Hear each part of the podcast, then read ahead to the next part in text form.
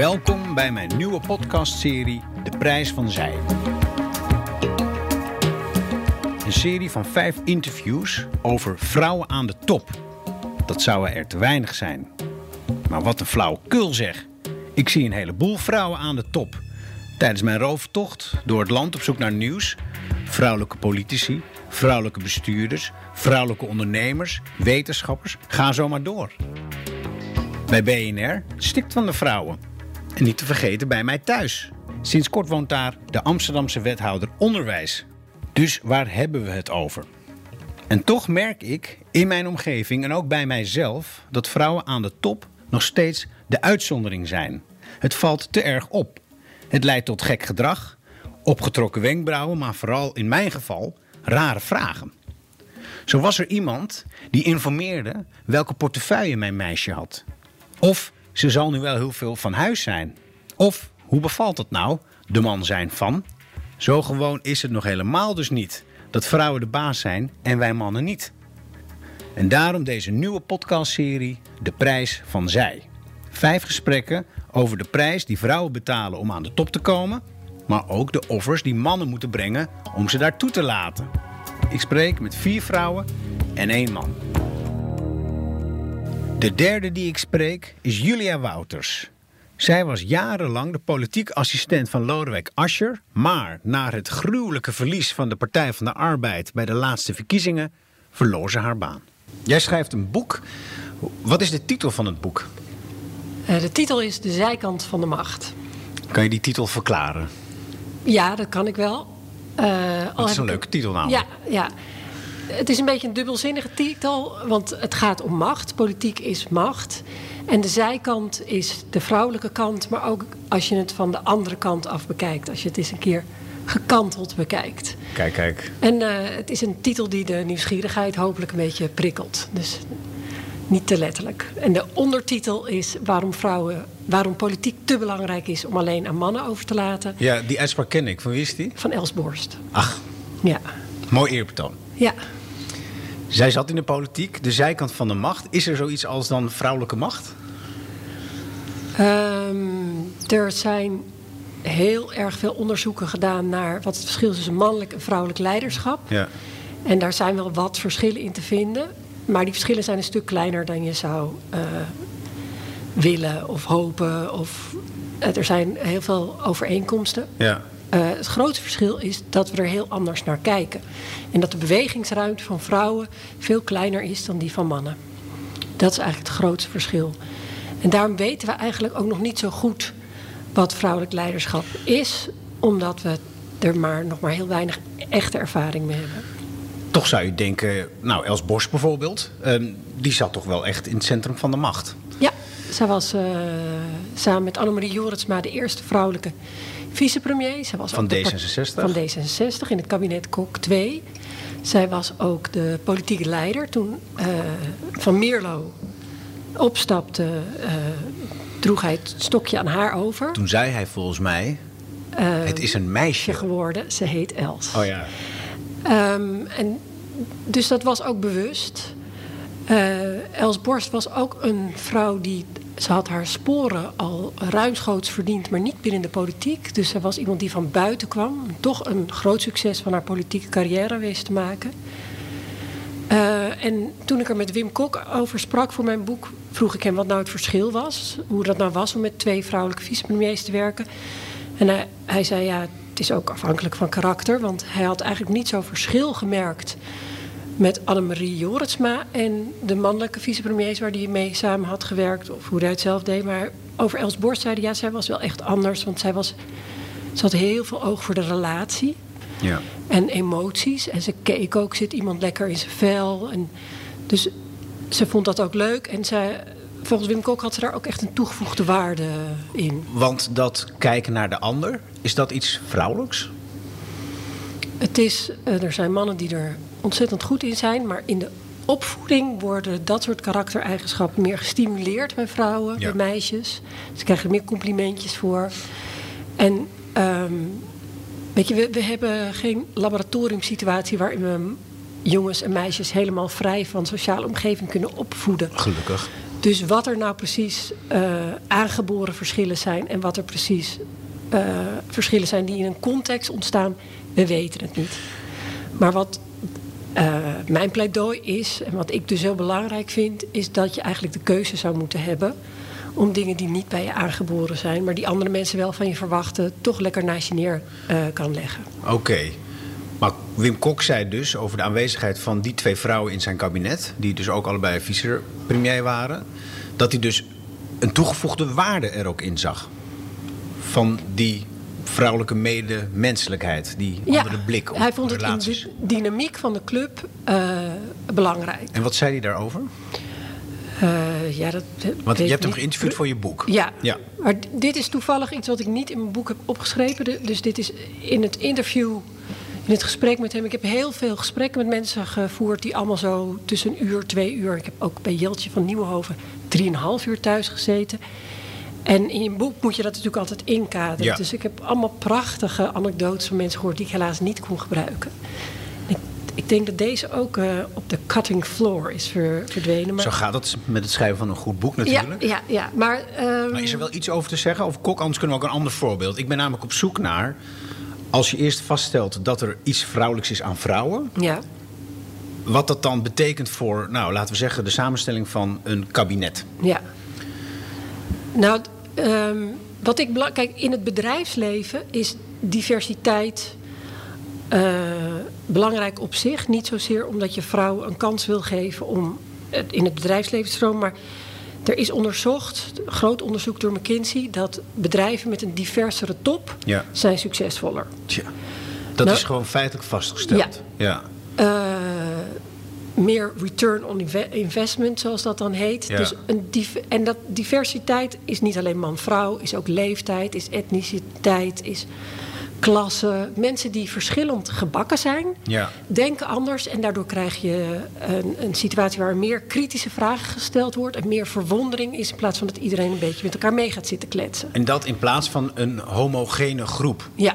Wat vroeger vooral mannen waren, uh, met een hoge opleiding, 40 plus bijvoorbeeld. Ja, nou dat is nog steeds zo. Ja. Maar in de politiek speelt er meer mee. Politiek gaat namelijk over, het woord zegt het al, de politiek is volksvertegenwoordiging. Ja, de polis. Dus Um, afspiegeling. Het is afspiegeling. Dus het is, er, gaat een veel grotere, er gaat een veel grotere voorbeeldwerking uit in rolmodellen. Maar er gaat ook in de keuzes die je maakt, die impact op ons allemaal hebben. Wat anders is, weet je, of Verkade nou wel of niet melkchocoladekoekjes maakt. Ja, als Verkade ze niet maakt, koop ik ze ergens anders.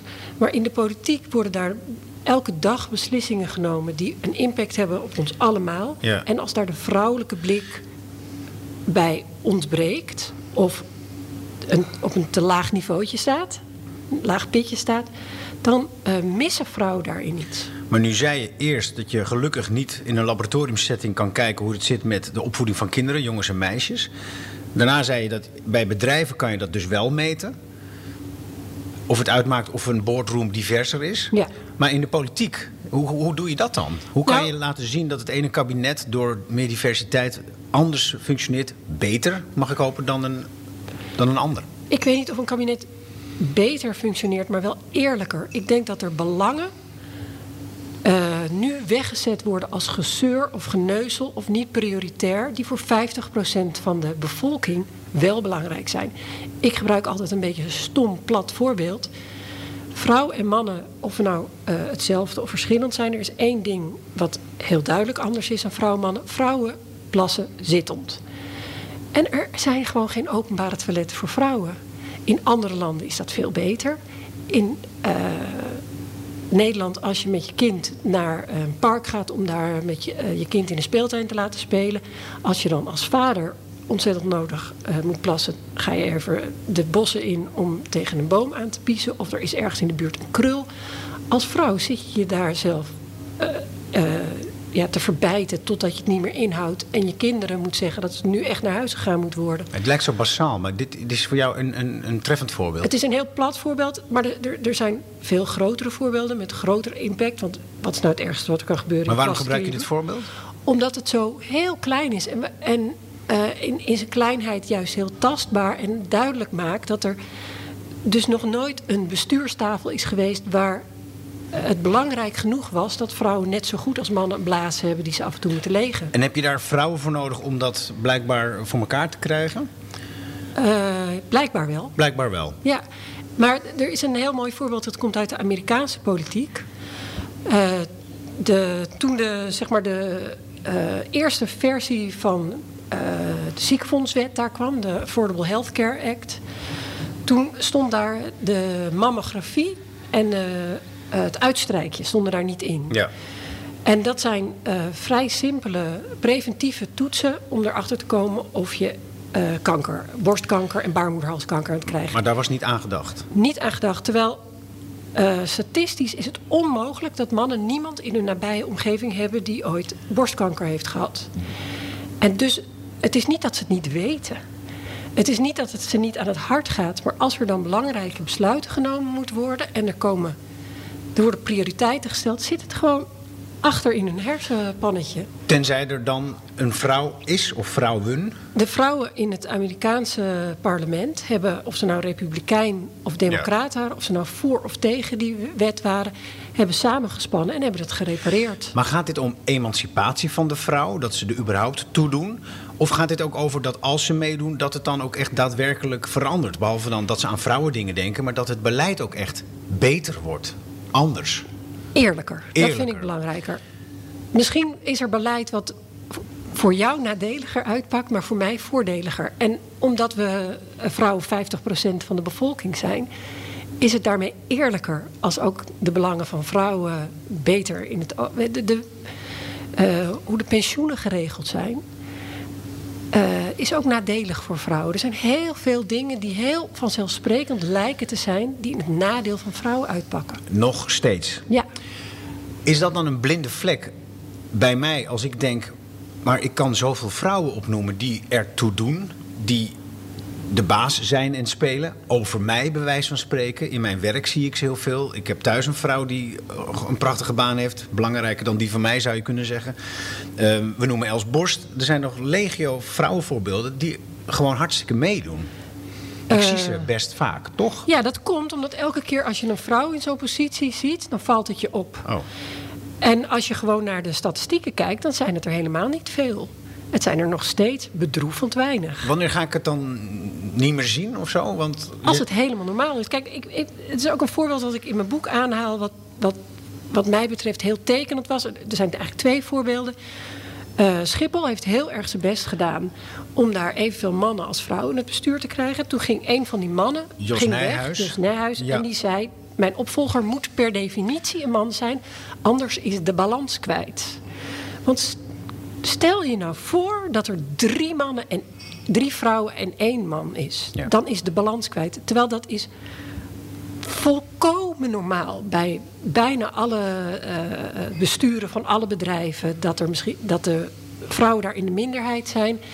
Maar als mannen in de minderheid zijn, dan raken we in paniek. En, en daaruit blijkt dat we het nog zo normaal vinden dat mannen de norm zijn en vrouwen de afwijking. Ja. En dus elke keer als jij de afwijking ziet, een vrouw op een belangrijke positie, dan denk je: zie je wel. Of zie je wel, ze kunnen er niks van. Of zie je wel, ze moeten niet zo zeuren, want ze zijn er toch al. Je kijkt er heel anders naar. Het andere voorbeeld was toen bij Buitenhof.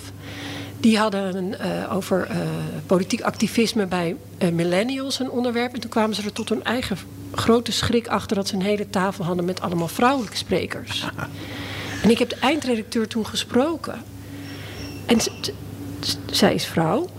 En zij heeft gewoon een blinde vlek ervoor dat ze zegt: ja, wij proberen altijd een diverse tafel samen te stellen. Heel vaak lukt dat niet. En dus dat het niet lukt, altijd in het voordeel van mannen, daar legt ze zich bij neer. Maar als het een keer lukt om een, vrouw, een tafel vol vrouwen te hebben, dan uh, moeten er dus vrouwen wijken. Want dat kan absoluut Want dan moest er niet. weer een man bij. Want dan wordt het een vrouwenonderwerp.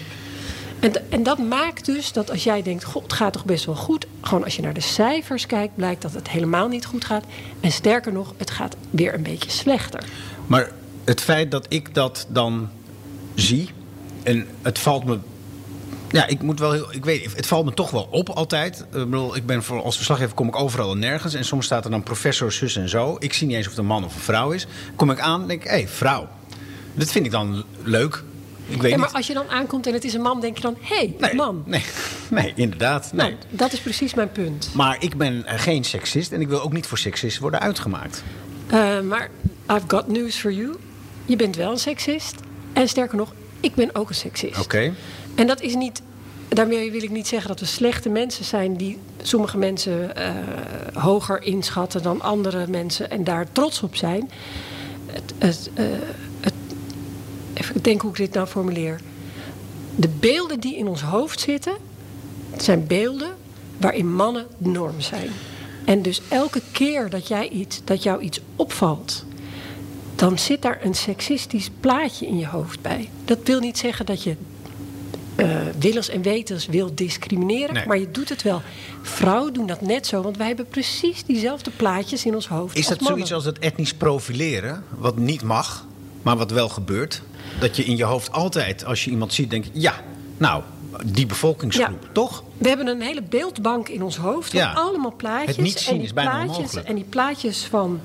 Eh, dat, dat voorbeeld is daar een heel mooi voorbeeld van die, een zwarte man die zijn fietsslot staat open te maken. En dat mensen de politie bellen. En een, een witte man die zijn fietsslot staat open te maken. En dan krijgt hij hulp. Ja, dan komen mensen hem helpen. Dat komt omdat bij de plaatjes die we in ons hoofd hebben, we associaties Je hebt zelfs een voorbeeld, weet ik nog, van die dominee Jesse Jackson. Die liep in een steeg en toen kwam er een man achter hem aan. En toen keek hij om en toen dacht hij, gelukkig, het was een blanke man. Ja, dit is ook een man. heel mooi voorbeeld En toen van- schrok hij verschrikkelijk. Ja, dit is ook een heel mooi voorbeeld van. Jesse James eh, is zelf zwart. Ja, van eh, Mandela. Die toen hij de eerste keer. Jesse Jackson. eh, toen hij de eerste keer in een vliegtuig zat waar de piloot zwart was, dat hij dacht: oh, als we maar niet neerstorten. Ja. Dus, Oké. dus dat geeft aan dat eh, als zelfs Mandela een racist is, Ja. dan geeft het aan dat jij en ik ook alle twee seksist zijn. En wat het onderscheid is dus iemand die een, een, een eh, vrouwenhater is en iemand die een seksist, is dat eh, wij kunnen seksistische vooroordelen die we hebben, kunnen we opmerken en er wat aan doen. Onszelf een beetje aan het nadenken zetten. Mhm. Oké. Dus het En is eigenlijk wel goed om dat steeds wel weer te zien. Ja, en dat is ook eigenlijk de reden waarom ik mijn boek heb geschreven. Ik wil dat we ons er veel meer bewust van worden welke plaatjes we in ons hoofd hebben. En waarom we daarom eh, vrouwen heel anders beoordelen dan mannen. Hele andere vragen bij stellen, hele andere dingen van Want dat moeten we niet doen. Nee, want het, het is oneerlijk. Maar wat is dan vrouwelijk leiderschap? Nou, ik denk dat pas als we niet meer al die rare plaatjes in ons hoofd hebben en verwachten van vrouwen dat ze aan de ene kant, als ze succesvol willen zijn, zich gedragen als mannen, maar aan de andere kant dat absoluut niet accepteren van vrouwen, want dan vinden we ze niet aardig, dan vinden we ze kil. Ja. bitch. Zolang we die plaatjes nog in ons hoofd hebben, is de ruimte waarin een vrouw zich kan manifesteren beperkt. Daar wordt ze, daar wordt ze verkrampt in, bang Oh. in, defensief in. En eh, zolang dat zo is, weten we eigenlijk nog niet echt wat vrouwelijk leiderschap is. We weten wel dat over het algemeen vrouwen meer, dat heet transformeel leiderschap hebben. Dat betekent dat ze minder van bovenaf zeggen: je moet het zo doen, maar meer in een team werken, meer medewerkend voor man of voor vrouw. Maar waarvan je dus zegt dat kan een man ook goed doen. Dus Ja, maar over het algemeen Ja. hebben vrouwen vaker zo'n leiderschapsstijl dan mannen. Dus eigenlijk gaat deze podcast bij mij ook over een soort zoektocht over waarom die vrouw maar eh, moeizaam kan doordringen tot de top, politiek of bedrijf of wat dan ook. En als ze er dan zijn, dat we dan eigenlijk moeten stoppen met kijken naar dat ze een vrouw is. Terwijl we niet anders kunnen dan altijd zien dat ze een vrouw is. Maar zover zijn we nog lang niet. Nee. Als je, als je of zag hoe doet. trots het college achter Femke Halsema Hier eh, in zat. Amsterdam. Ja, toen zij burgemeester van Amsterdam werd. Er zitten nu vijf vrouwelijke wethouders in het college, twee mannen. En je zag dat de eh, wethouders van alle politieke kleuren... al die vrouwen zaten te stralen alsof er iets heel bijzonders gebeurde. Maar wat is dat dan? Dat, nou ja, eh, Paulien eh, Krikke werd geïnterviewd over vrouw zijn en burgemeester. Ze is zij- burgemeester nu in Den Haag. ja, en zij werd aangeklampt op eh, straat door iemand die zei... wat fijn hè, dat wij nu burgemeester zijn. Voor heel veel mannen zeggen dat het ze niet uitmaakt... dat er nu een vrouw burgemeester is... of dat er nu een vrouw CEO is of zo. Dat komt omdat zij kunnen dat zeggen... en daarmee aantonen dat ze dus niet seksistisch zijn. Het maakt voor hen niks uit. Voor vrouwen maakt het wel degelijk uit. Want zij zien één van hen. Zij herkennen zich meer. Het betekent dat de, de dromen en de verwachtingen van uh, onze dochters, die nu nog op lagere schoolleeftijd zijn, uh, totaal anders uh, ingevuld worden dan als dat niet zo was. En daarom maakt het nog steeds heel veel uit. Daarom is het ook belangrijk dat er meer vrouwen komen op plekken waar ze zijn. En maakt het voor het eindresultaat uit? Dat weten we nog niet. Dat weten we nog niet. Dat is toch interessant, want die diversiteit die dus in die boardroom dan wel in het kabinet, als die er is, daarvan zegt, zeggen heel veel mensen, waaronder die mannen zelf, die eerst met alleen maar mannen om zich heen zaten, dat het echt wel uitmaakt voor de bedrijfsvoering. Dat het ik, echt tot ik andere denk ook dat de, de, de, inhoud van de. Ik heb heel veel voorbeelden uit gesprekken en ook wetenschappelijk onderzoek dat uh, de prioriteiten van vrouwen, omdat ze vrouw zijn, anders zijn dan die van mannen. Ja. En dus het beleid verandert er wel degelijk van. Ja. Maar jij vraagt me naar vrouwelijk leiderschap.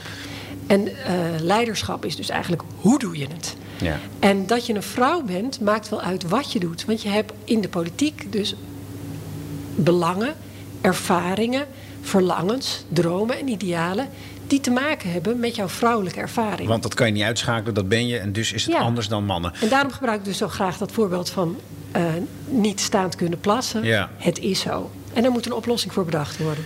Maar gaat het dan ook dus om homogeniteit? Ik bedoel, 40 heteroseksuele mannen met een pak aan van 40 plus, dat is niet goed. Maar eh, zeven vrouwen in de boardroom is ook niet goed. Ehm, Denk ik dan. Of Nou, in het college dus in Amsterdam.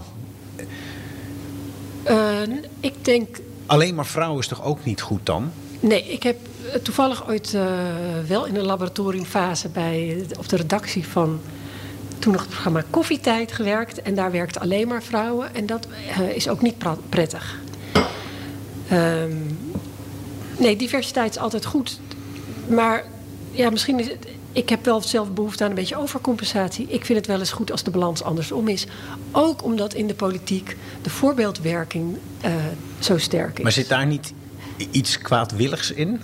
Van juist, doe maar een keer, zeven vrouwen in een bestuur bijvoorbeeld.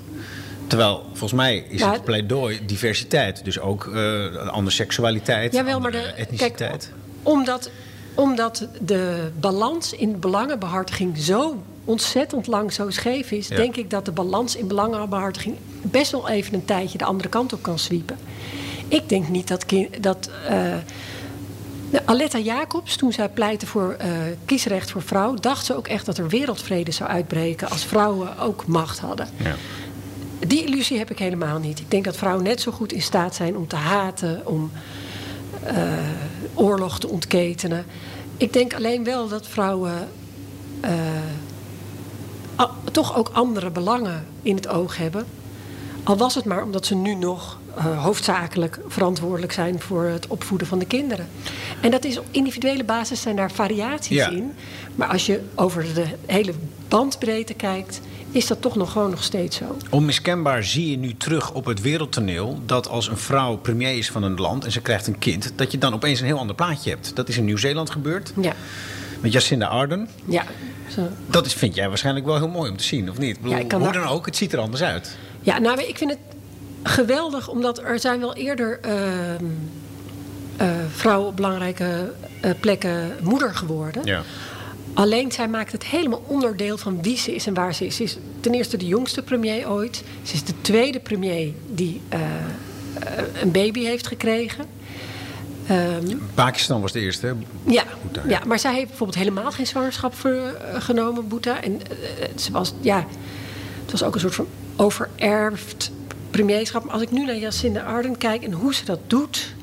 dan kan ik daar enorm van genieten. Want zij doet dat heel erg, in Engels zeg je dan zo mooi... unapologetic, maar vol zelfvertrouwen. Voor haar is het de normaalste zaak van de wereld. Tegelijkertijd heeft ze er begrip bij dat het nieuw is... en dat mensen er een beetje aan moeten wennen. En daar speelt ze op een manier mee die ik heel inspirerend vind.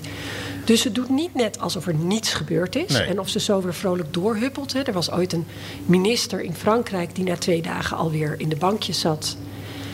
Eh, ja, nou ja, ik zou heel graag willen dat het mij gegeven was dat ik zo fit eh, en vrolijk na mijn bevalling was. Maar de meeste vrouwen eh, hebben toch andere ervaringen. En, en dus als we dat elkaar op gaan leggen, is het ook moeilijk. En zij heeft ook het moment, zij heeft vanuit haar kraambed een pakket uh, gepresenteerd. Ze zit er borst te voeden terwijl ze de persconferentie op haar iPhone opneemt. Ja. Waarin ze dus uh, zwangerschaps, uh, ja, waarin ze het, het uh, ouderschapsverlof uitbreidt. Kijk. Nou, dat vind ik prachtig. Omdat vind je eerlijk. Dat is wat jij vertelde over dat het. Dat is rechtvaardig. Dat is. We hebben veel te lang gedaan. Waarheid eigenlijk. Alsof vrouwen alleen maar succesvol kunnen zijn. als ze net doen alsof ze mannen zijn. Ja. Dan is er ook nog de man achter deze premier van Nieuw-Zeeland. En die is dan de vrouw. Want die gaat volledig op in het huishouden, draagt een gezellige trui. Dat wordt ook opgemerkt. Ja, en hij is daar ook heel open over. Dus dat vind ik ook heel leuk. Hij geeft ja, dus ook interviews over... Kijk, het, het moeilijke is natuurlijk als je ziet welke vragen er aan vrouwelijke politici gesteld zijn. Dan, ik, ik noem dat in mijn boek heel veel vragen over kleding, kapsel, kinderen en je kerel. Je Iets met, allemaal met een K. Ja, want het allitereert mooi. Dat is altijd heel belangrijk. Het is niet zo dat dat soort dingen uh, zijn ook belangrijk. Je, je, denkt erover na, je maakt daar keuzes in. Die zijn anders dan voor een ander. Het is niet zo raar dat daar vragen over zijn. Wat raar is, is dat die vragen uitsluitend aan vrouwen worden gesteld... en dat er dan nog heel weinig ruimte overblijft... om het over je idealen en je ideeën te hebben. Maar ik vind het prachtig als ook mannen wat vaker dat soort vrouwen, uh, vragen krijgen. Want ja, laten we wel zijn, er zijn ook heel veel mannen die het ook vreselijk vinden als hun kinderen teleur moeten stellen... omdat er weer een spoeddebat in de Kamer is... en ze niet op de ouderavond kunnen komen... of niet bij die voetbalwedstrijd kunnen zijn. Kinderen zijn net zo teleurgesteld als hun vader ze laat zitten... als dat hun moeder ze laat zitten. Maar die vragen waar jij het over hebt... die altijd aan vrouwen worden gesteld en niet aan mannen...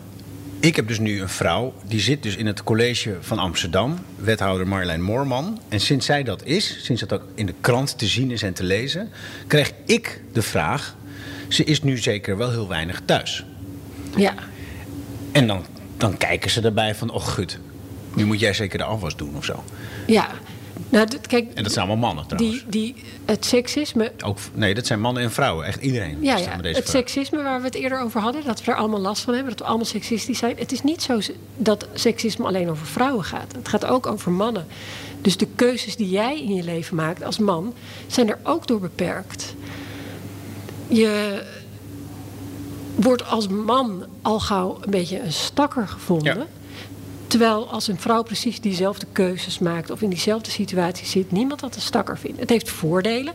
Als jij als betrokken vader op het schoolplein staat, kijken alle moeders naar je van wat is het toch een bink, wat is het toch een kanjer, had ik maar zo'n man. Ja. Als een man met een uh, babybjorn over de stad loopt, ik denk dat de meeste mannen ervaren dat ze nog nooit zoveel chance hebben gehad als dat ze met een baby op hun buik lopen. Zeker, dus je krijgt er ook veel meer uh, kudo's van. Ja. Maar het is ook dat er meewarig wordt gekeken naar mannen met een vrouw die succesvoller is. En dat, dat dat een druk op mannen In deze serie zit een interview met um, Ingrid de Graaf. Zij is topvrouw bij Egon. En zij zegt heel openhartig in dat interview... we zijn uit elkaar na 23 jaar. En mijn man had echt wel moeite met dat beeld, de man van... Ja. Dat is heel pijnlijk. Vond ze zelf ook. Ik denk dat er heel veel vrouwen ook moeite hebben met het beeld de vrouw van. Alleen dat de buitenwereld ze daar veel minder Precies. een hard time over geeft. Precies, want die man dus, de nieuwe man dan, waar ik er dan een van ben... die vindt dat veel vervelender, veel lastiger, ja. blijkt. Nou, ik geef altijd ik moet nog kijken of dat mij ook gaat overkomen. Maar ik, ik, het, het, begint al aardig op te spelen af en toe. Nou, kijk, ik, ik denk dat het belangrijk is om je te realiseren... dat je ook het slachtoffer bent van seksisme. Ja. Nou, uh, zo voel ik me niet, maar oké. Ja, maar het is wel zo. Mm -hmm. uh, het is een, nogal een, eh, een, een, een, Ja, ik zeg het nogal groot. Mm -hmm. Je bent slachtoffer van seksisme. Ja. Dat maakt jou niet zielig. Nee. Je, ben, je, hoeft niet te gaan wentelen in slachtofferschap. Want over het algemeen ben je toch aan de goede kant van het slachtofferschap. Je bent meer dader dan slachtoffer. Maar het, het, het, geeft alleen aan dat het, het is goed om je er bewust van te zijn...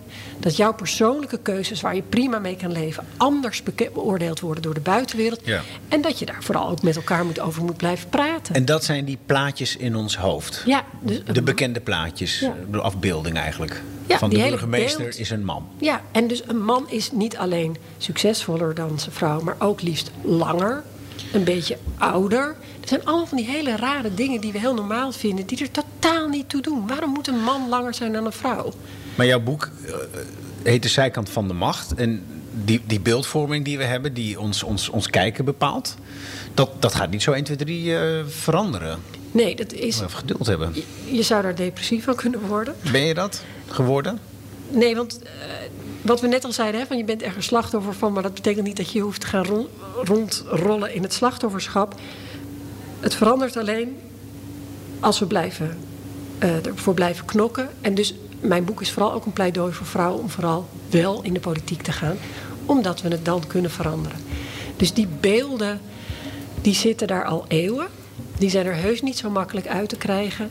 Maar als, dat is ook onderzocht en bewezen, als we een aantal keer een vrouw in een bepaalde positie hebben gezien, beeld, gaan we het al heel veel normaler vinden. En het beeld kan kantelen. Het beeld kan kantelen. Dit was Julia Wouters. Podcast nummer 4 is ook een schrijver, maar ditmaal een man, Jens van Tricht, die dan wel weer een boek schreef over feminisme en waarom dat goed is voor mannen.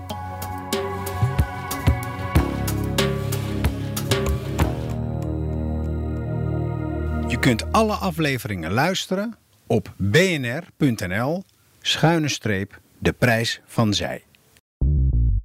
Bij BNR ben je altijd als eerste op de hoogte van het laatste nieuws. Luister dagelijks live via internet. Jelle Maasbach. Wesley Weert. We zijn er voor je met het leukste, opvallendste, maar natuurlijk ook het belangrijkste nieuws. Tijdens de presentatie van die halfjaarcijfers toen die beurskoers in elkaar kukkelde. BNR Beurs. Voor de slimme belegger. Blijf scherp en mis niets.